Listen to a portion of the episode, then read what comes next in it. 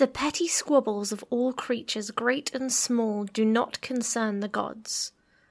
But the bickering of celestials, of nations, of ideas, penetrate the heart of all the worlds awakened. Duty, foolishness, tribalism. Tools of warfare were taken, but the conflict remains, deep within the bones of the land.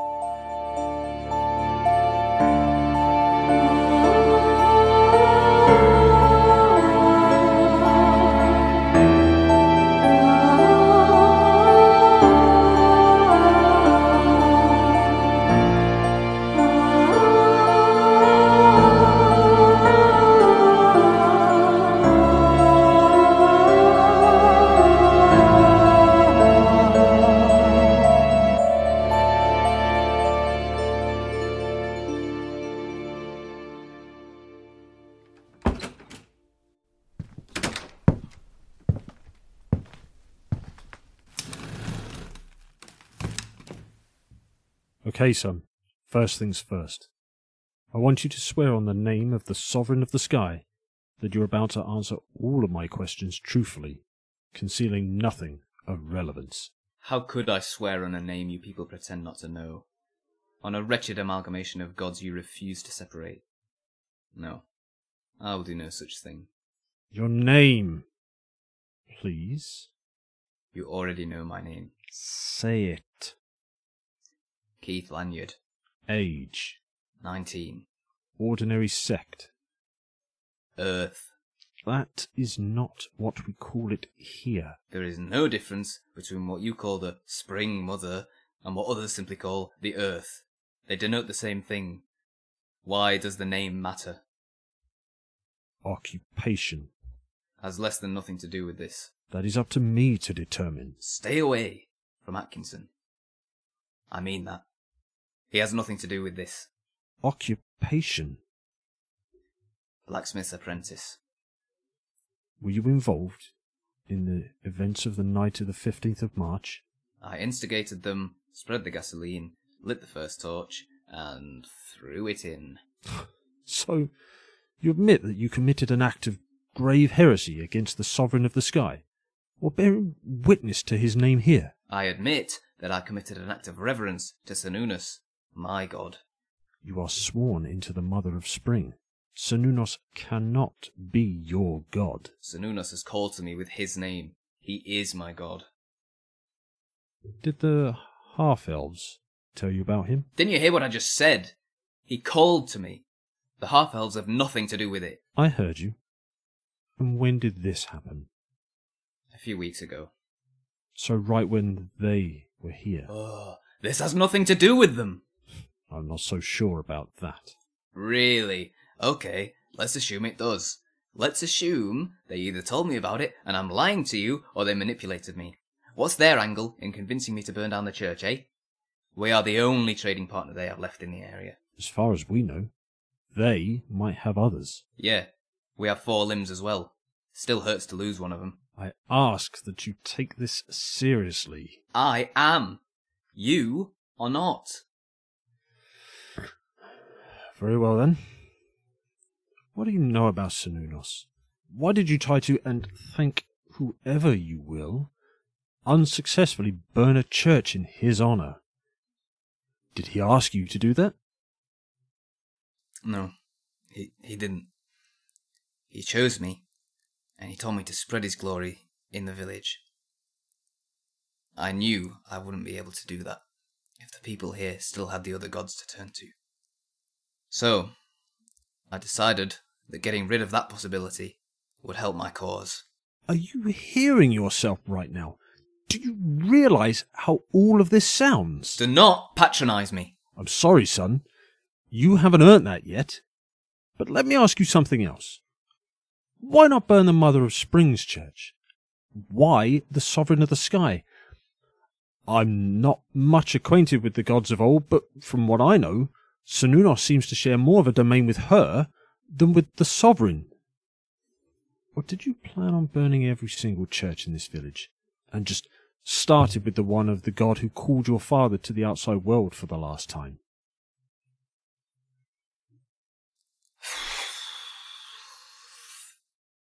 Very well then.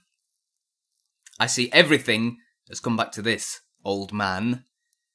Since this all couldn't possibly be about my faith, it has to either be the Harvells manipulating me, or my father leaving, or. Now, hold on a second. No. No, you hold on and shut up and shove your judgmental shit up your. Has your God been in touch with you since the incident? Has he been in? No. No. No, he hasn't.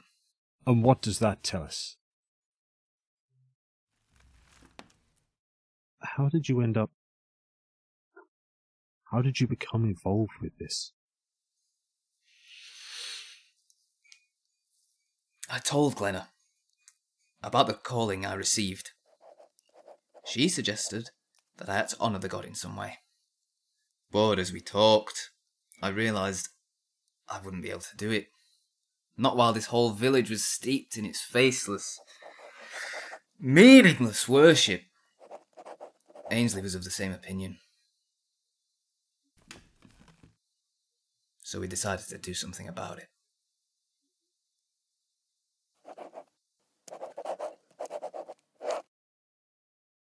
Okay. That will be all. What uh what what happens to me now? Now you wait, and now you pray. Choose whatever God you will, but don't expect intervention. They trust us to settle these matters. Come now.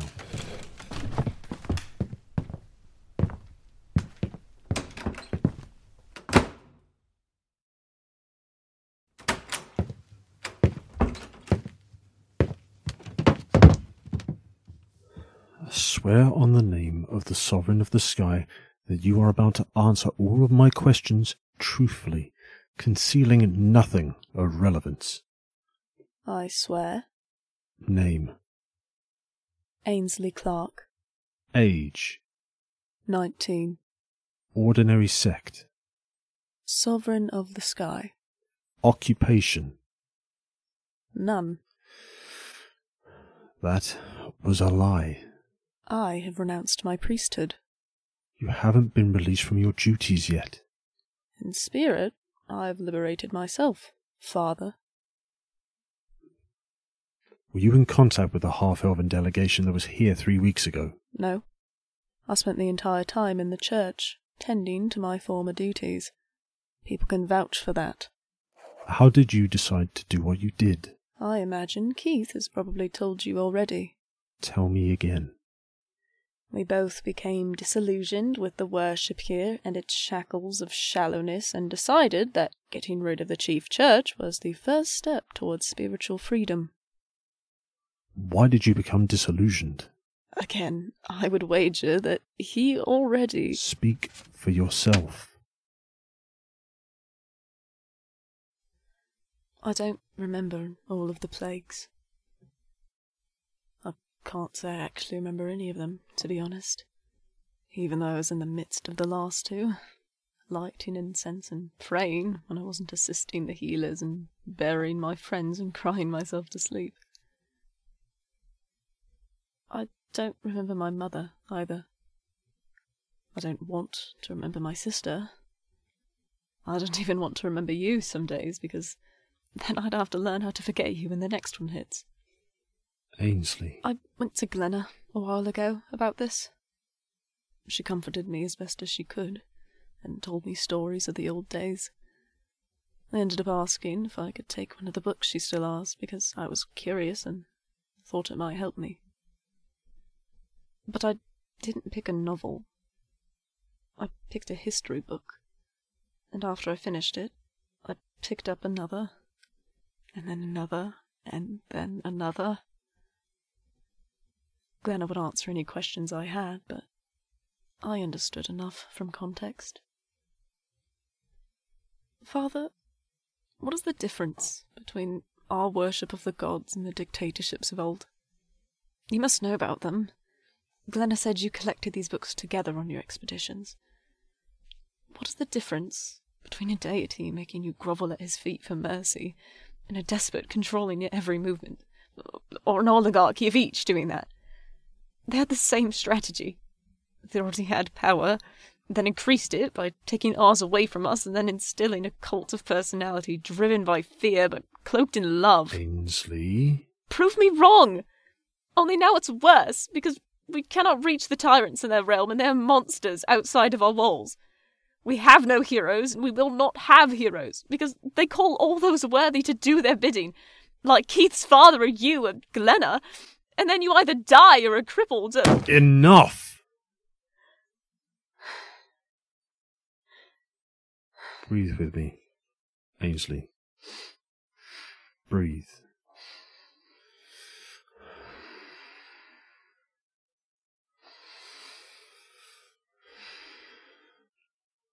Okay. Have you spoken with the High Priest about your doubts? No. I don't think he'll listen. He's too devout. I think you underestimate his kindness and overestimate his purity of thought. Talk to him. You won't be the first he's seen in a similar situation, priestess or not. Okay? Okay.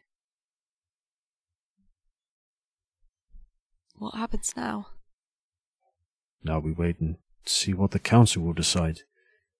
I, I don't really know what will happen myself. There's no real precedent for this, but we'll see. Okay.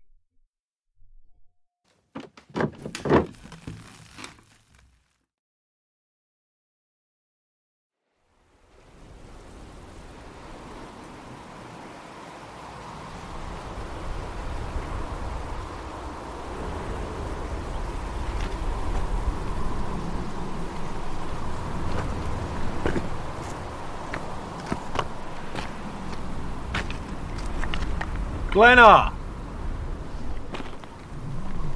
Glenna! Where? Glenna! Hello, Colin. Glenna! Come back to the village. We need to talk. What about? Keith and Ainsley told me they talked with you before they started the fire at the Sovereign's church. Oh, so it was them who did that. I had no idea. Don't lie to me, Glenna. We've known each other too long for that. What did you say to them? Nothing they didn't already think, Colin. I just told them about my experience with the gods and put things into perspective for them. So, you told them how the gods being distant and confusing and shitty is the usual thing and something they had to deal with? Something like that. Something like that. Okay. How did you explain to Keith why an old god from your shared domain would send him a vision to reach out without asking for anything in particular? Unless you couldn't. You know their ineffability as well as I do.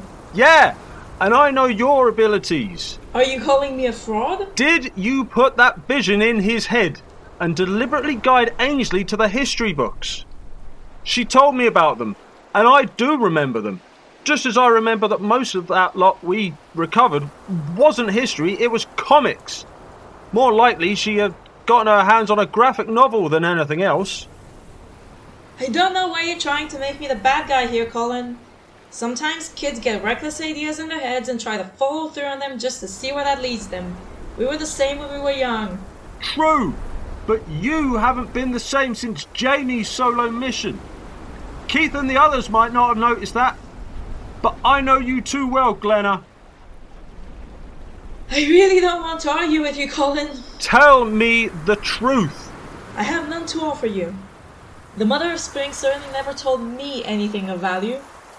She gave you your powers. Most of them, at least. Yeah, powers! It's time for me to go, Colin. Give my regards to the kids. What are you. Glenna! Glenna! Get away from that edge! I'll tell Jamie you said hi. Glenna!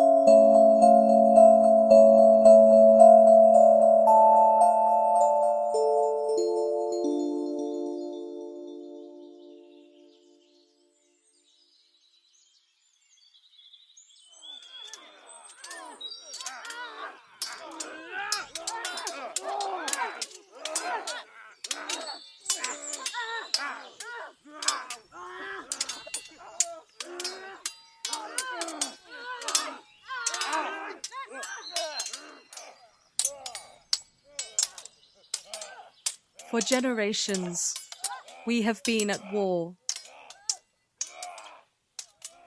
Those before me have fallen to our enemies from the south. I fear our citadel will soon be taken. With the little time that remains, I consider it my honour and duty to provide a concise history of our conflict. History is often transcribed by those who are victorious. There is, of course, a chance that my work may be found and subsequently destroyed by the scriptations. But such events are not within the realm of my own choice. If whomever I am speaking to is, in fact, listening to my account, then it is by the grace of the wild and the decision of destiny. It was, indeed, the decision of destiny that lifted our people from the earth. We lay dormant, unaware of our potential, our capability, until, of course, the gods saw fit to awaken us. Rather than simply desiring, seeking, and growing, we grasped that most valuable and rare jewel of existence consciousness. And how that jewel shone! We cultivated systems to help achieve sustenance. We established areas of land for habitation. For the first time, we engaged with concepts of beauty, decorating our own appearance. There were hard seasons, of course, but the offspring of our ancestors returned from the cold desolation. At some point within our varied history and the growth of our people, we reached the first border of our lands. Here, our own advances were met with those of Scripture. For a time, these interactions remained peaceful. Rumours exist amongst historians that crossbreeding was even attempted. However, as time passed, it was noted that more and more of the scriptations seemed to inhabit the shared land. I must stress that, at this point, there was no aggression between our peoples. It was, rather, an unspoken understanding. They outnumbered us. And that simple fact had its implications. Records have been lost to time. We are unaware if this action was taken voluntarily or under threat. But my people, the Perennis, fled the shared settlement. This has been pinpointed by many as when the conflict truly began. I, once more, wish to reaffirm that no conflict, as of yet, existed. We left, and Scripture expanded its borders. This forward push occurred for several more generations. That is, until they reached our first city. Their choice of aggression was unexpected. Rather than attack the vulnerable settlement, they cut off our supply of sustenance, instead gorging themselves. We weakened. No offspring grew that year. The city became theirs. It was to this act of aggression we responded with our own. I am ashamed to say we emulated their tactics, choking the life from their settlements. We even began direct conflict. This push back and forth continued on and on and on. Of course, I would be discrediting both our peoples if I did not recognize the times of peace that existed, somewhere in between. Our people are vastly spread throughout our world, and in the corners of both empires, there are historically recorded existences of a shared space between both scriptation and perennial. I myself grew in such a place. Although it seems rather formal of me to provide her with her academic name. No, she was Bluebell, and she was unlike any other I have ever known. We were close through all of childhood. Neither of us wanted to become soldiers. But that's just what was expected of each bud. And, of course, as each season ends with the withering of the older generation, there was no one to tell us what to do. I left to begin my studies here, in the capital. I just wish I had had the courage to. I do not believe I have much more time. Neither does our once glorious grove. Please, if you have recovered these tapes, remember the people of Perennis. Remember the daisies. For the glory of Scripture!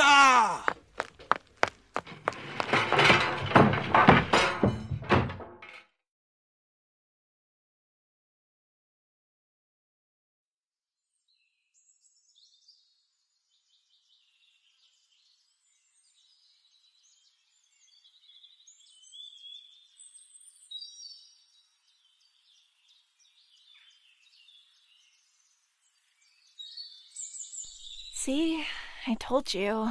There's barely any daisies left this year. Pity. The bluebells do look wonderful, though.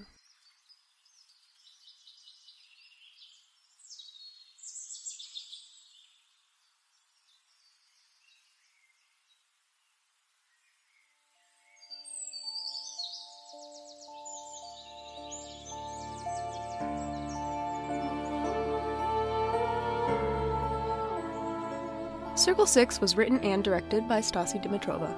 It was a Mount Pleasant and Better Pictures production. The interrogator, or Colin Clark, was played by Adam Powell. Keith Lanyard was played by Harry Bunting. Ainsley Clark was played by Luka Miller. Glenna was played by Stasi Dimitrova. The Field of Battle was directed by Amelia Chisholm. It was a Mount Pleasant and Better Pictures production. The historian was played by Chloe Elliott. The soldier was played by Logan Arneson.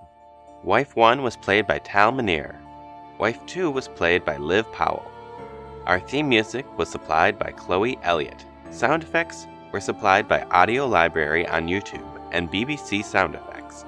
You can support Bones of the Land by following us on Twitter at Bones of the Land.